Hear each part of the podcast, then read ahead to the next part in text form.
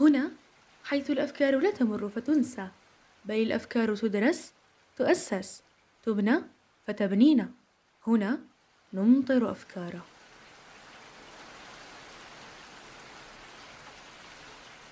أنجبت لغتنا الخالدة ابنا بارا بها هائما في سحرها يذود عن أمه أيما ذود ويعيد إليها مجدها بأسلوب فذ وبيان عال.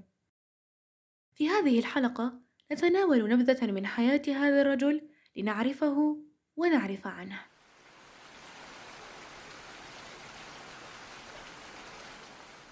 مصطفى صادق الرافعي سوري الأصل مصري المولد ولد على ضفاف النيل عام ثمانين ثمانمائة وألف ويتصل نسب أسرة والده لعمر بن عبد الله بن عمر بن الخطاب رضي الله عنهم أجمعين. في أسرة مورقة الفروع ينتمي علمنا لليوم وفي فنائها درج وعلى الثقافة السائدة لأسرة أهل العلم نشأ. فاستمع من أبيه أول ما استمع إلى تعاليم الدين وجمع القرآن حفظا وهو دون العاشرة. فلم يدخل المدرسة إلا بعدما جاوز العاشرة بسنة أو اثنتين. ثم منعه ما أصابه من مرض التيفوئيد من أن يتم تعليمه. فنال الشهادة الابتدائية وهو يومئذ ابن سبعة عشرة. وانقطع بعدها إلى مدرسته التي أنشأها لنفسه فكان هو المعلم والتلميذ. فأكب على مكتبة والده الحافلة التي تجمع نوادر كتب الفقه والدين والعربية فاستوعبها وراح يطلب المزيد. وكانت علته سببا باعد بينه وبين مخالطة الناس فكانت مكتبته هي دنياه التي يعيشها. وناسها ناسه وجوها جوه وأهلها صحبته وخلانه وسماره. وقد ظل على دأبه في القراءة والاطلاع إلى آخر يوم في عمره. يقرأ كل يوم ثمانية ساعات لا يكل ولا يمل كأنه في التعليم شاد لا يرى أنه وصل إلى غاية. بدأ الرافعي حياته شاعرا وهو لا يتجاوز التاسعة عشرة. وأخذ ينشر شعره ومقالاته في المجلات التي كانت تصدر آنذاك. وقد أخرج الجزء الأول من ديوانه سنة تسعمائة وألف للميلاد ثم تلاه الجزءان الثاني والثالث ومن هنا دخل إلى مجال الشهرة الأدبية.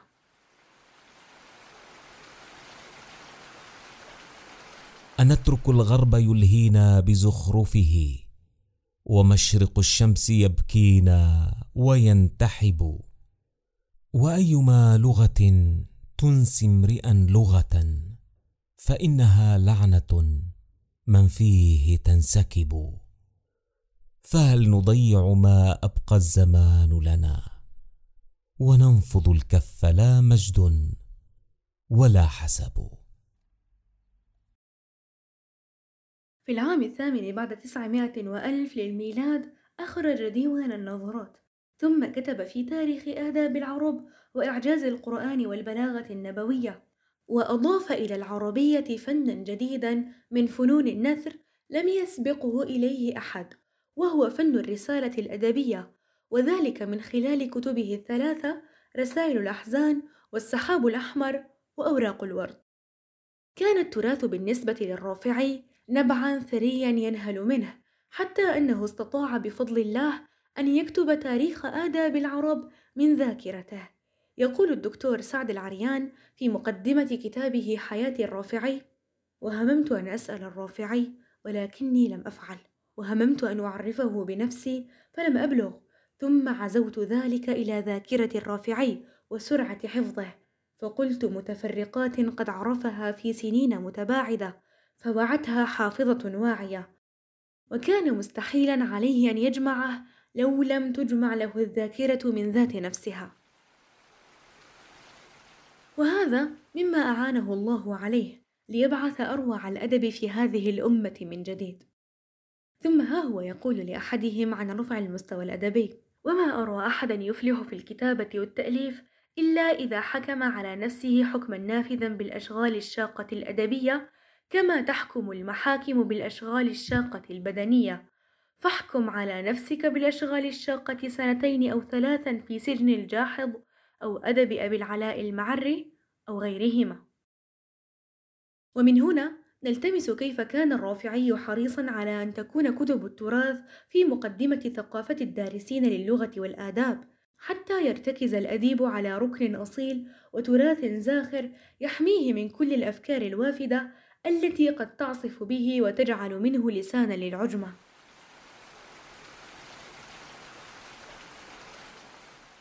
تميز أدب الرافعي بسمات معينة أولها الأصالة الإسلامية وهي تتضح في كتابته منذ نشأته وحتى مماته فنراها في نقده وثقافته وفي إبداعه كذلك. أما السمة الثانية فتكمن في أصالة المعاني والألفاظ فالقارئ في أدب الرافعي المتمعن في سمو معانيه ودقة ألفاظه يقول أن هذا الرجل لم يعش في القرن العشرين وإنما عاش معاصرا للجاحظ وابن المقفع وبديع الزمان. ودليل ذلك أنه ما وجد أديب معاصر له قارب أسلوبه أو لغته أو فنه. كما يميز أدبه القوة في الحق وهي سمة بارزة كثيرا في كتاباته. فلا تجد فيها مداهنة لأحد ولا خوفا من أحد. فهذا الرافعي يتناول العقاد بنقد شديد مدافعا عن فكرته. وها هو عبد الله العفيفي شاعر الملك. لم يسلم من قلم الرافعي كذلك.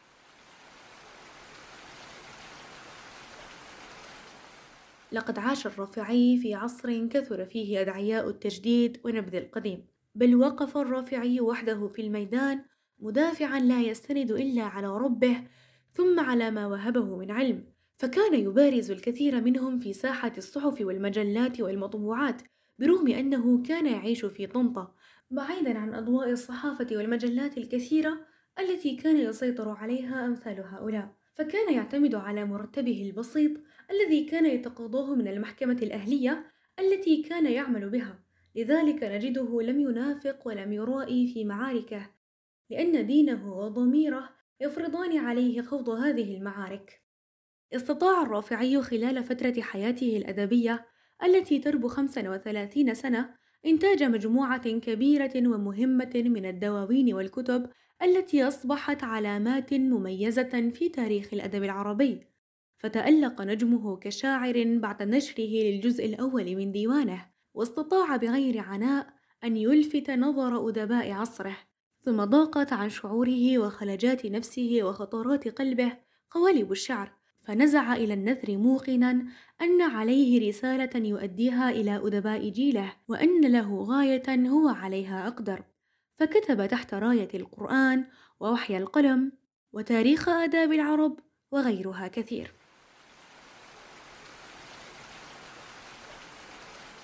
كما عرف رجلنا برقة قلبه ودقة وصفه فكأنه بكتاباته يتحدث بدلا عنا ويبين عما في دواخلنا. فبتنا نحفظ عنه مقولاته. فنقول أتدري ما السعادة؟ طفولة القلب وربما لا ندري أنها له وهو القائل كذلك ويحدث أن شوقا كبيرا كالبحر يتدفق من وعاء صغير كقلبي.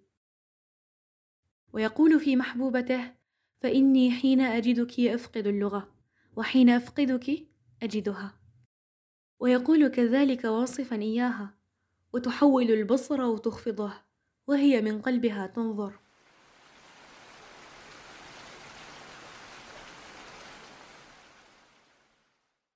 الكتابة التي استقر عليها الرافع في آخر حياته وهي التي عرف بها الرافع عند جمهور القراء والتي تابعه عليها كثير من المحبين له وهي التي آه، نشر بها مقالاته في مجلة الرسالة. تخفف فيها من من الإغراق في التعقيد اللفظي والإغراق في المجازات والصور البلاغية واقترب فيها من أسلوب عامة المثقفين في عصره مع الحفاظ على نقاء الديباجة وإشراق اللفظ واختيار التراكيب النقية.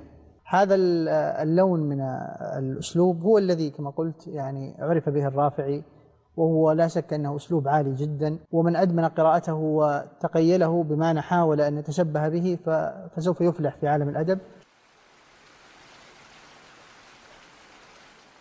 في صباح يوم الاثنين العاشر من ماي سبعة وثلاثين تسعمائة وألف فقدت الأمة الإسلامية رجلا جعل هدفه الذي يسعى إليه أن يكون لهذا الدين حارسا يدفع عنه أسباب الزيغ والفتنة والضلال.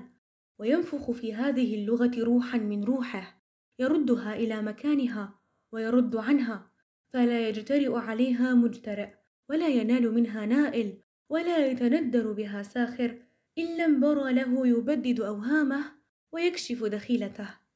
رحم الله الرافعي ركنا من أركان الأدب العربي.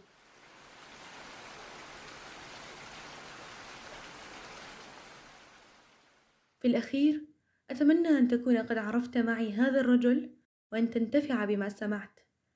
نلتقي في حلقة أخرى وفي أمان الله.